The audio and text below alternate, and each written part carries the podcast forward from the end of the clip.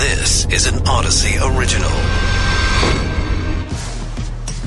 This is KNX In Depth. I'm Brian Ping, and this week for Mike Simpson. And I'm Charles Feldman. Dr. Anthony Fauci joins us again to discuss the fight against COVID, President Biden's status, masks, and if retooled vaccines are our way out of this pandemic come the fall. House Speaker Nancy Pelosi could be headed to Taiwan as part of her trip to Asia, which has the Biden administration worried about what reaction China might have and another big wildfires chewing through forest in Northern California.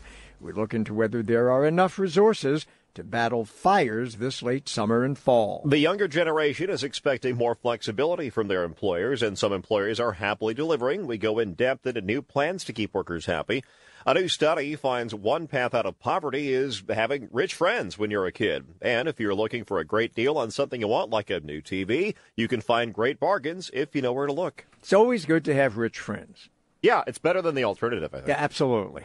So we'll look into that a little bit later. We start, though, with Dr. Anthony Fauci. Doctor, thanks for being with us again. Let me let me start by asking about President Biden. He's still testing positive, but is asymptomatic, but it does raise an issue because we keep hearing about more and more cases of people taking the antiviral drug Paxlovid who have these uh, these rebound positive tests, and you had that uh, too. But the public is being told it's a minority of people, yet we keep hearing about more and more cases. Yeah, that that is a, an interesting question. That's a little bit, I would say, puzzling now because it uh, several studies that have looked carefully at it indicate that you know the original study from Pfizer in which they did the randomized placebo controlled trial uh, but that was during the delta era not the omicron or the ba5 era. And they said that the incidence of rebound was about 2% with Paxlovid and about 1.6% with the control, which means it's not statistically significantly different.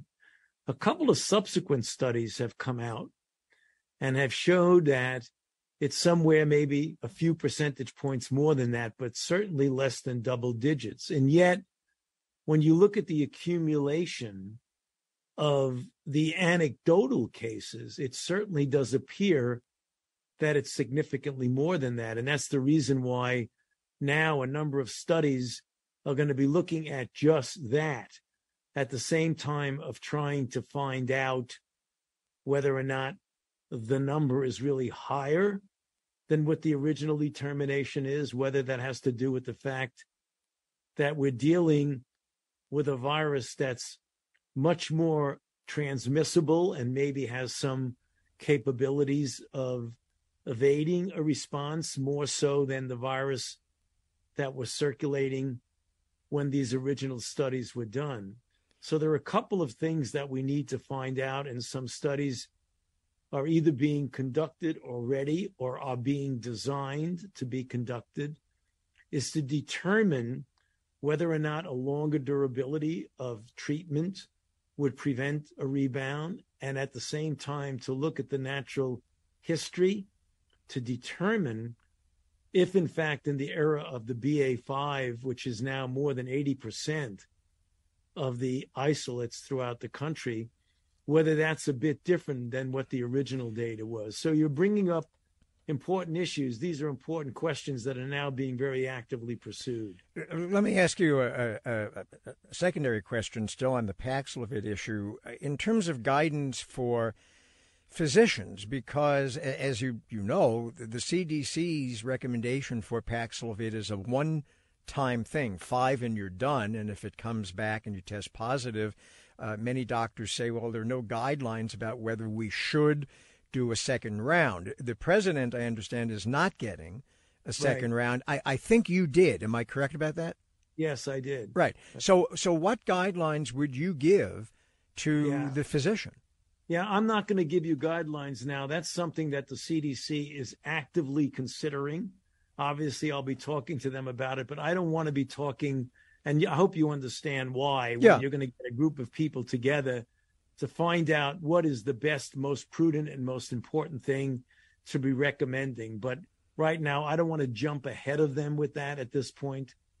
Dr. Fauci, we quoted a study uh, last week saying that of people that are recommended to get the second booster, those 50 and older, only 30% have done so. Uh, it's got to be discouraging for somebody who has been promoting the value and the efficacy of these vaccines from the very beginning. Uh, as people aren't dying as much from this disease, and as we've learned to live with it over these last two and a half years, do you think more people just feel the liberty to take things into their own hands. They know their own judgment now. It's not as much of a novel virus as it used to be. Probably still is in the technical term, but and as we're going into the fall and these highly infectious seasons into November and December, uh, that could add up to something problematic. Yeah, it, it is really quite discouraging. Understandable that everyone has uh, is is you know in essence exhausted by what we have been through over the past now more than two and a half years since January, February of 2020. Uh, but if you look at the statistics, they are really very, very clear about the issue concerning the risk of advancing to severe consequences leading to hospitalization and in some cases death. Now, obviously, this is very heavily weighted towards the unvaccinated towards people who have underlying conditions, towards the elderly. But you will see that there are enough people, not an overwhelming number, but enough people who don't fall into those categories that if they don't get in, uh, vaccinated or they don't get boosted, they're going to get into trouble. Also, if you want to get your arms around, metaphorically as it were, the outbreak, you want to get as many people in our community, and by community, I mean our nation and the world, vaccinated and boosted so you don't give this virus such ample opportunity to freely circulate. And when you do that, the virus has more of an opportunity to mutate.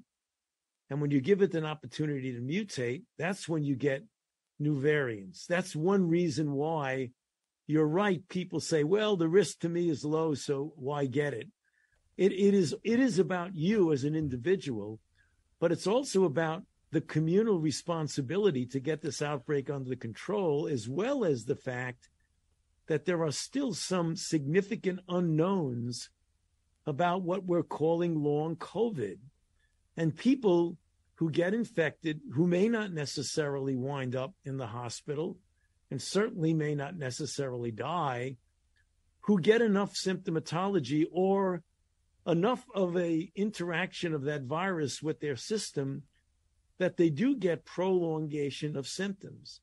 So you don't want COVID to dominate the lives of people in this country or throughout the world, but you don't want to, by wishing it's behind us and it's in the rear view mirror, not do things that would be prudent. And we're not talking about locking down and we're not talking about mandating things.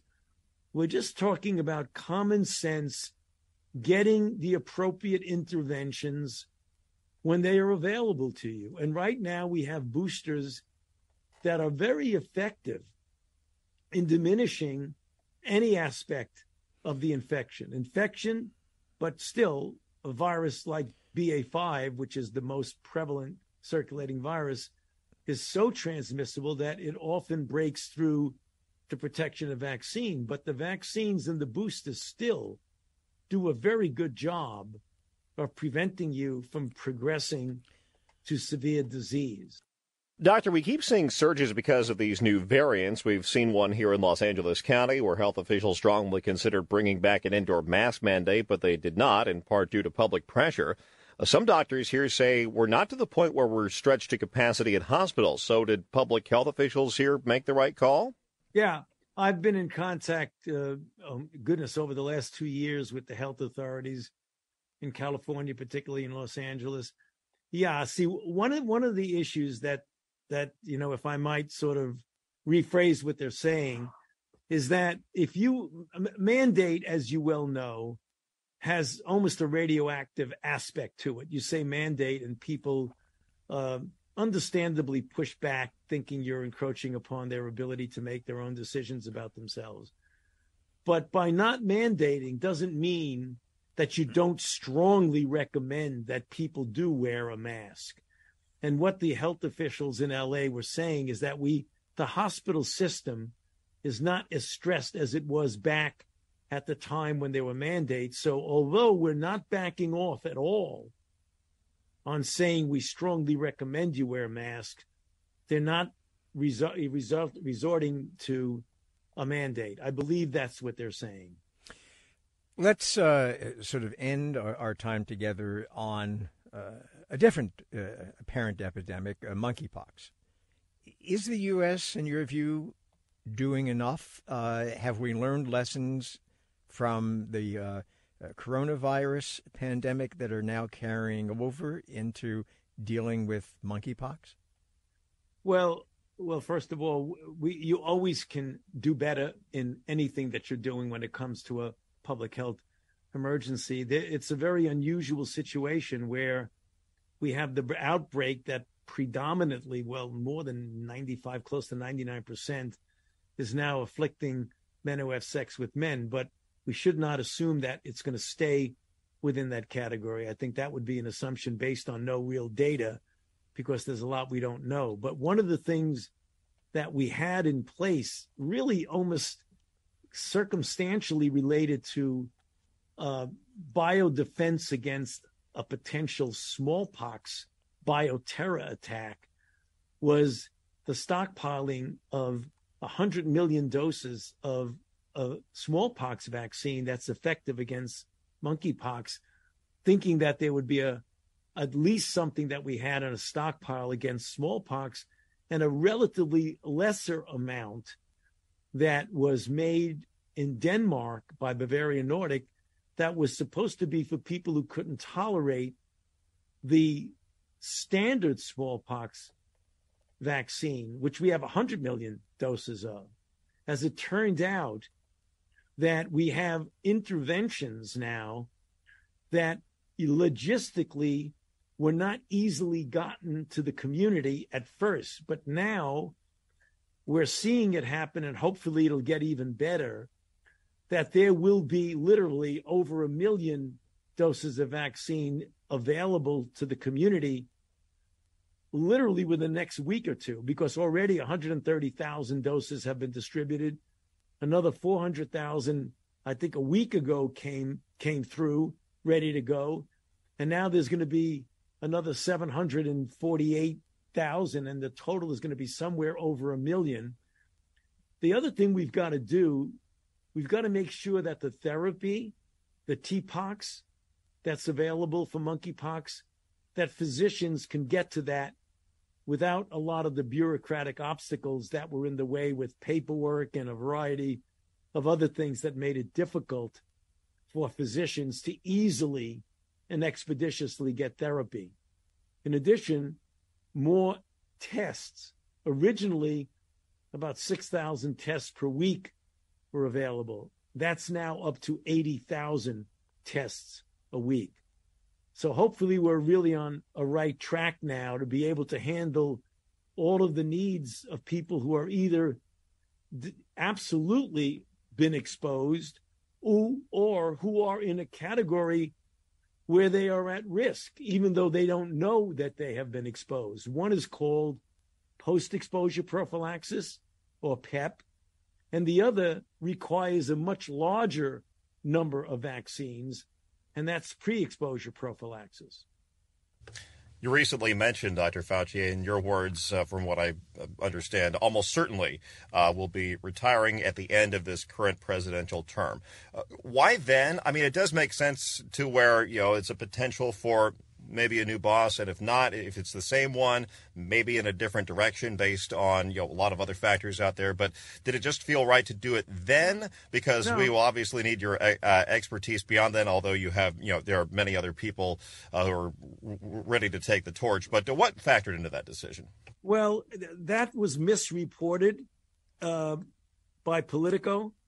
Uh, what I did say that I don't anticipate that I will be in my current position in the U.S. government anytime after January 2025.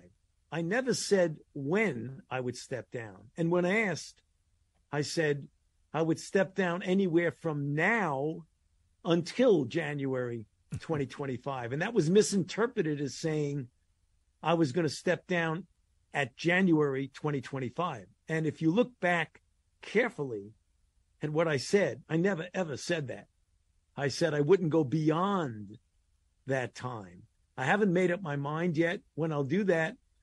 But when I do, and namely officially step down from my current position, I will always make myself available 24 7 to the government to provide them with the benefit of my experience and my expertise. My stepping down from a position in the government, whenever that might be, is not going to have me not be available when I'm needed, only in a different capacity. Dr. Fauci, as always, thank you very much for taking the time, and we hope to have you back again soon. All right. Thank you very much. Nice to be with you. Bye-bye. Thank you. And a little bit later on, younger workers, they're demanding more flexibility at work, and they're getting it.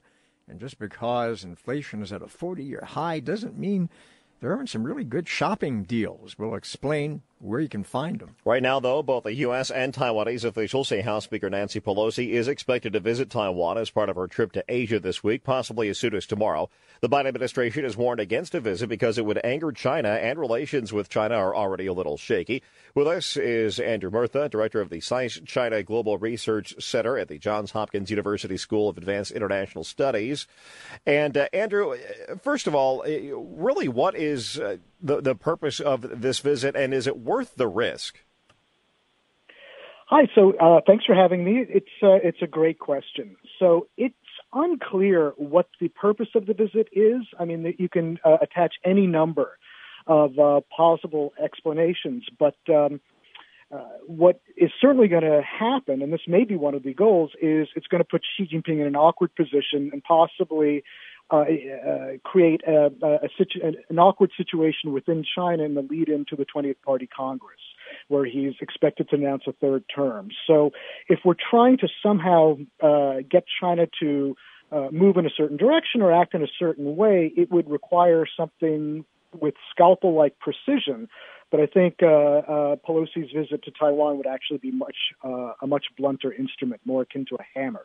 I'm curious about uh, what you think of, of, of, this notion, because as I'm sure you know, the White House sometimes it, isn't quite what it seems, or what they do isn't quite what it seems, and, and we keep being told that President Biden has, you know, told her that he doesn't like the idea of her going, but he has not said not to go because he doesn't really have that authority anyway, because she's uh, the head of an equal, co-equal branch of government. But do you buy that story, or do you think that she's going because this is something the president really wants her to do and wants to send a strong signal to China, but it kind of distances him from the whole thing? I that's certainly a possibility. I think it would be um, him trying to be a little too clever by half. I mean, you don't want to uh, delegate uh, authority to Congress if you're the chief executive. Um, on the other hand, there may be something uh, akin to um, a good cop, bad cop um, uh, approach to China that might have more to do with um, the midterms, uh, elections uh, in the fall, than with an actual coherent China policy. That's Andrew Mertha, director of the SAIS China Global Research Center at the Johns Hopkins University School of Advanced International Studies. Andrew, thank you. This is KNX In Depth along with Brian Ping. And for Mike Simpson, I'm Charles Feldman. Well, California basically has a year round wildfire season now, but it usually peaks from about this time of year until the end of October. And right on cue, the state is dealing with a major fire at the Oregon border. The McKinney fire has burned more than 55,000 acres in Klamath National Forest. At least two people have been found dead. Now, this comes as there are other major fires burning in the West. With fires getting larger in size and number each year, do we have enough resources to fight them all? Chris Dicus is professor of wildland fire and fuels management with Cal Poly San Luis Obispo. Thanks for being with us. So, Professor, that, that is the question. Uh, with more and more fires happening in more and more places at the same time, do we have the resources to deal with it? Well, I think that we do a really, really good job of sharing resources between federal, state, and local uh, jurisdictions. But when you have a lot of large fires happening simultaneously, the sharing becomes very difficult. And like we saw in 2020, when there were lightning busts all up and down the state, uh, the fire service can simply just get overwhelmed. And sometimes fires will just burn unabated with uh, almost no one on it. But just simply because we don't have the bodies at a given time. And uh, yeah, we've been reporting on that there's been major shortages, both at the federal level and even the local level as well, but particularly with federal lands. Uh, the U.S. Forest Service can't devote the same sort of resources, and a lot of these firefighters aren't getting paid nearly as much as what you could uh, for, say, some of the local agencies where you're actually saving homes and getting all the headlines.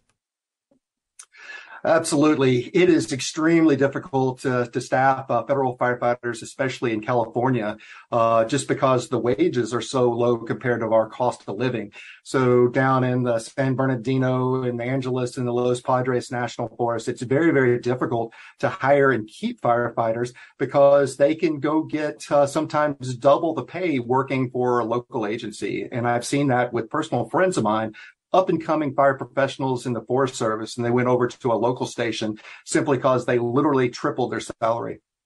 You know, I was reading the other day that uh, in Europe, for example, where they also are, are, experiencing many more fires than they are used to because they too uh, have been getting uh, drier and hotter weather, they're kind of scratching their heads about what their long term planning might be. Are you confident that our long term planning is is adequate? Um, short answer is absolutely not. Uh, we're moving in the right direction, but we have have uh, we have such a mess out there right now in terms of very volatile fuels.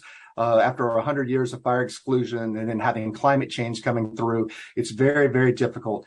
Now, that said, I am encouraged that uh, California as a state has uh, decided, you know, we can't just keep putting the fires out because they do serve an ecological role. And we have invested as a state into more crews that are specifically dedicated to prescribed burning and to mechanical treatments uh, so that once the eventual wildfire does come, it's almost like preparing that battlefield. It'll make it much easier for our firefighters to protect, uh, you know, our, our, local neighbors and uh, the things that we hold dear to our hearts. All right, that's Chris Dicus, professor of wildland fire and fuels management with Cal Poly San Luis Obispo. Well, businesses have had to adapt because of the pandemic, which led to a labor shortage and, of course, the so called great resignation, which has seen millions of people quit their jobs and search for better opportunities. So businesses are now offering much more flexibility, including four day work weeks, letting people work from home, and even paying for therapy sessions. It's all appealing to the younger generation, Gen Z, which is looking for a change to the usual 9 to 5, Monday to Friday grind. Julie Bauke is president and chief career strategist at the Bauke Group. And uh, so, Julie, with this uh, phenomenon, it looks like uh, employers aren't exactly seeing a big drop in productivity because of these changes in policy, or are they? No, they really aren't. I mean, the the whole work from anywhere, work from home thing that we all went through during the pandemic, when they looked at productivity numbers as well as how much time people were actually spending working, they found that a, a lot of people, many, most people, spent that time they gained by not having to commute, um, doing extra work. So the numbers are all very supportive of a work from home, work from anywhere kind of model. Um, but employers, especially boomer employers, are having a hard time with it. But I'm curious if those, uh, you know, especially the, the younger folks who want to work these flexible hours, if they're not shooting themselves in the foot because they think that they're going to perhaps have a, an easier time because they're not commuting and they're not doing all the stuff that's a drag going to and from work. Uh, but in the end, do they end up working more hours, weird hours, when if they did the nine to five thing, you know, come five o'clock, they're done. Yeah, but you know what we're what we're seeing is they're they are they want to they want an integrated life. They don't want I got to be you know butt in seat at eight or nine, and you know then I might leave at five for my commute, but I'm still tethered to my phone I'm tethered to my computer. And so you can still find me outside of working hours. And so what they want is the ability to work if I want to go work out at lunchtime or if I want to work out in the morning and come back and do work in the afternoon, maybe take time off for happy hour, come back and do some work late at night. They want to be treated like, look, you give me work to do, I will get it done. Let's not worry about when I get it done or where I get it done. You trust me. You hired me. You trust me to get it done. Manage the work and not the people. And once you have people who've proven that they can work like that and they can be trusted to work like that, that's what they're asking for. They're saying, look, I, I, if I prove to you I can work like that, why do you care if you can put your eyes on me? And it's, you know, it's, it's a compelling argument. And frankly, it's what generations older than them have really wanted for years, but we never had the, I don't know, the courage, the structure. There wasn't the technology to support work from home, work from anywhere. And so we simply longed for the opportunity to have more flexibility in our lives. And the younger generation is saying, you know, because there is still a talent shortage and there will be in certain industries for a long time, you know, we, if you don't give it to us, we will go elsewhere. And no pounding your fist on the desk is going to change that. Is there generational friction because of all that? Because, as you mentioned, the older generation, they didn't have those of those options at their disposal, and now they're seeing people much younger than them working not nearly as many hours at the workplace, if at all. It's got to be maybe just a, a little bit of uh, maybe envy there. Yeah, for sure. Um, you know, the before the pandemic, I remember people saying, you know, the older people saying, um, well, you know, these younger people, they want to like their job. They want it to be fun. They want to enjoy it. They They've got to, they don't understand they have to pay their dues. And that used to make me laugh because I thought, what you're really saying is they haven't suffered enough. What if they're finding a way to not suffer? What if they really look at work differently? And I'm a boomer, so I can, I can, you know, talk about my generation this way. What if they have the right idea where you think about the old boomer model of go to work when you're 22, get a job, hold on to it, and you know, for dear life until the day you can walk away with a pension, then and only then can you start having fun. And we saw a lot of people just drop dead after that. You know, they just it, it was it was you know a slog, slog, slog. Then then you're allowed to have fun. The younger generation is saying, yeah, we're not going to wait. And the stats bear it out because by the year 2030, which is a scant eight years away, 74% of the workforce is going to be millennials and Gen Z. So they are going to have their way, and only 1.5% of the market of the job market is going to be boomers. But isn't there here a class division which we in America are loath to really talk about, even though it exists? I mean, we're talking about certain kinds of jobs, right? Where yeah, somebody can have the luxury of working from home and going you mentioned before you know going to the gym maybe and then coming back and finishing the work when they're when they're ready to do it. But an awful lot of jobs in America don't lend themselves to that. Yeah they certainly don't. And you know it's it's there the jobs that require you to be there to be physically present that absolutely required the job cannot be done with let's say a physical therapist you know as an example. Um, yes, they what they what their employers might want to do instead in that case because they don't have the work from anywhere option. Look at developing a flexible schedule. Can you get the work done? Can you offer your people a four day work week? Can you do or you know leave at noon? And it maybe it varies from staff member to staff member from week to week, but you've got and and you what this generation is saying is we want to be able to do we want more flexibility to manage our lives and so there are jobs that just because of the nature of the job, you're not going to have that. But customer service, I mean, there's a lot of phone related jobs, working for airlines, working in customer service, working in insurance. Those aren't necessarily jobs that require a college degree or, you know, are considered highly paid jobs, but they could be done. They can be done from home.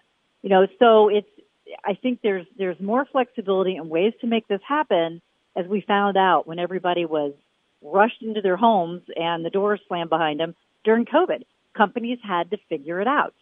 And so now these people are saying, you know, I'm not, I'm not going to come back. I know somebody, a young woman who had in a very great job at Tesla, not Tesla, at SpaceX that she loved.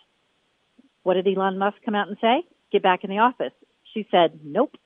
And she was very highly thought of. She went looking for a new job. She said, I'm not going to do that She went looking for a new job, had another great job, a better job within three days. So they're not afraid to move when they don't get what they want.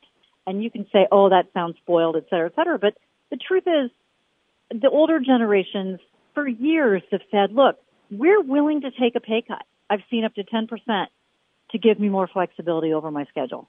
So this is something that, you know, we're moving toward and, you know, anybody that wants to clutch their pearls and say, no, you can't, you've got to do it the old way. I think you've got, I think you've got some pain coming. Julie Bauke, President and uh, Chief Career Strategist at the Bauke Group. Julie, thank you. What do you say, Brian, that we that we become flexible? Let's just not do the last half hour of the show. Uh, what, what should we play instead? Just uh, put on some yeah, classic hits? Yeah, and, something like that, you know, and then, nah, I guess we'll come back. This is KNX In Depth. Brian Ping in for Mike Simpson, and I'm Charles Feldman. New study finds it literally pays to have rich friends. Researchers say for poor children, living in an area where there's a better chance of becoming friends with rich kids can significantly increase how much they make as an adult. And it's all about, well, connections, you know, who you know. Matthew Jackson is an economics professor at Stanford University and one of the study's co-authors. Matthew, thanks for being with us. I, I, guess it makes sense that, that you know it's it's who you know, and if you know people who are in the right places and and can give you opportunities, then that's a good thing. Yeah. Oh, definitely. And, and, you know, one of the things that we find in the study is that it actually starts at a pretty early age. So your your friends in high school can matter a lot um, in later life, and and so they set the stage for who you're going to become and, and what opportunities you have. But you got to get there in the first place, and it can be tough for somebody who is not of uh, many means to even get into a neighborhood, especially with housing costs the way they are, to to surround themselves with uh, wealthier children. Yeah, most yeah, definitely. So you know, that when we look at why people are connected or why they aren't connected to to um, wealthier people and why they don't advance, you know, part of it is just who's around you, and then the other part is do you connect to those people? Are you friends with them? Are, are you able to really um, take advantage of that and and uh, you know um, make friendships? And both of them matter. You know, you need you need to have people in contact with each other, and then you need them to interact once they're in contact. And um, it, both of those are very important in in the outcomes. You know, it, it's interesting, the study, because it, it does jibe with my own experience. I taught for a few years at USC, and I used to uh, ask uh, the classes in the beginning of each semester why they were there. And I was always a little surprised that usually they didn't say uh, to get a great education or to whatever, but most of the time they would say because uh, uh, we wanted to make good connections. We wanted to have you know the ability to know people who know other people, and that kind of jives with what you're saying. Yeah. So you know, there's always been this idea of networking, and networking yeah. is important in, in business and in life. And you know, the, this study um, really unpacks that and, and shows it's important uh, for all people, and and beginning at early ages and throughout their lives. And I think it's you know trying to understand then how to how do networks form? Uh, you know, that becomes the sort of interesting aspect in terms of trying to improve mobility, reduce inequality. You know, how can we improve people's networks? And and that's something that we try and you know dive into in, in part of the study. This is something that schools could use possibly to you know, justify uh, maybe an increased investment in charter schools and maybe busing uh, from people in low income neighborhoods to uh, higher income areas. Yeah, I, and you know, I, I can talk about one interesting example that we've gone through. We, we've dug into a few schools, and one was say Berkeley High School, and and Berkeley High School is you know a little over three thousand students. It actually is is a fairly well balanced students uh, school in terms of its demographics, both in terms of ethnicity and income levels. And yet it was a pretty segregated school when you actually look inside of it in terms of the friendships. And the kind of thing that they tried to do to change that was they looked inside and it used to be that they had five different tracks, right? So, you know, you had honors programs, AP classes, you had remedial classes, you had, and a whole set of different classes, and that would separate all the students out.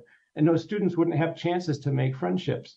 So what the school started doing is having these sort of small, what they called hives or, you know, home, home rooms where they, they actually have the students together for all four years in small groups where they're completely mixed in, and that allows them to form friendships. So, you know, part of it is is making sure that that you've got a a, a diverse student body, but then also making sure that they can actually meet each other and, and interact with each other and become friends.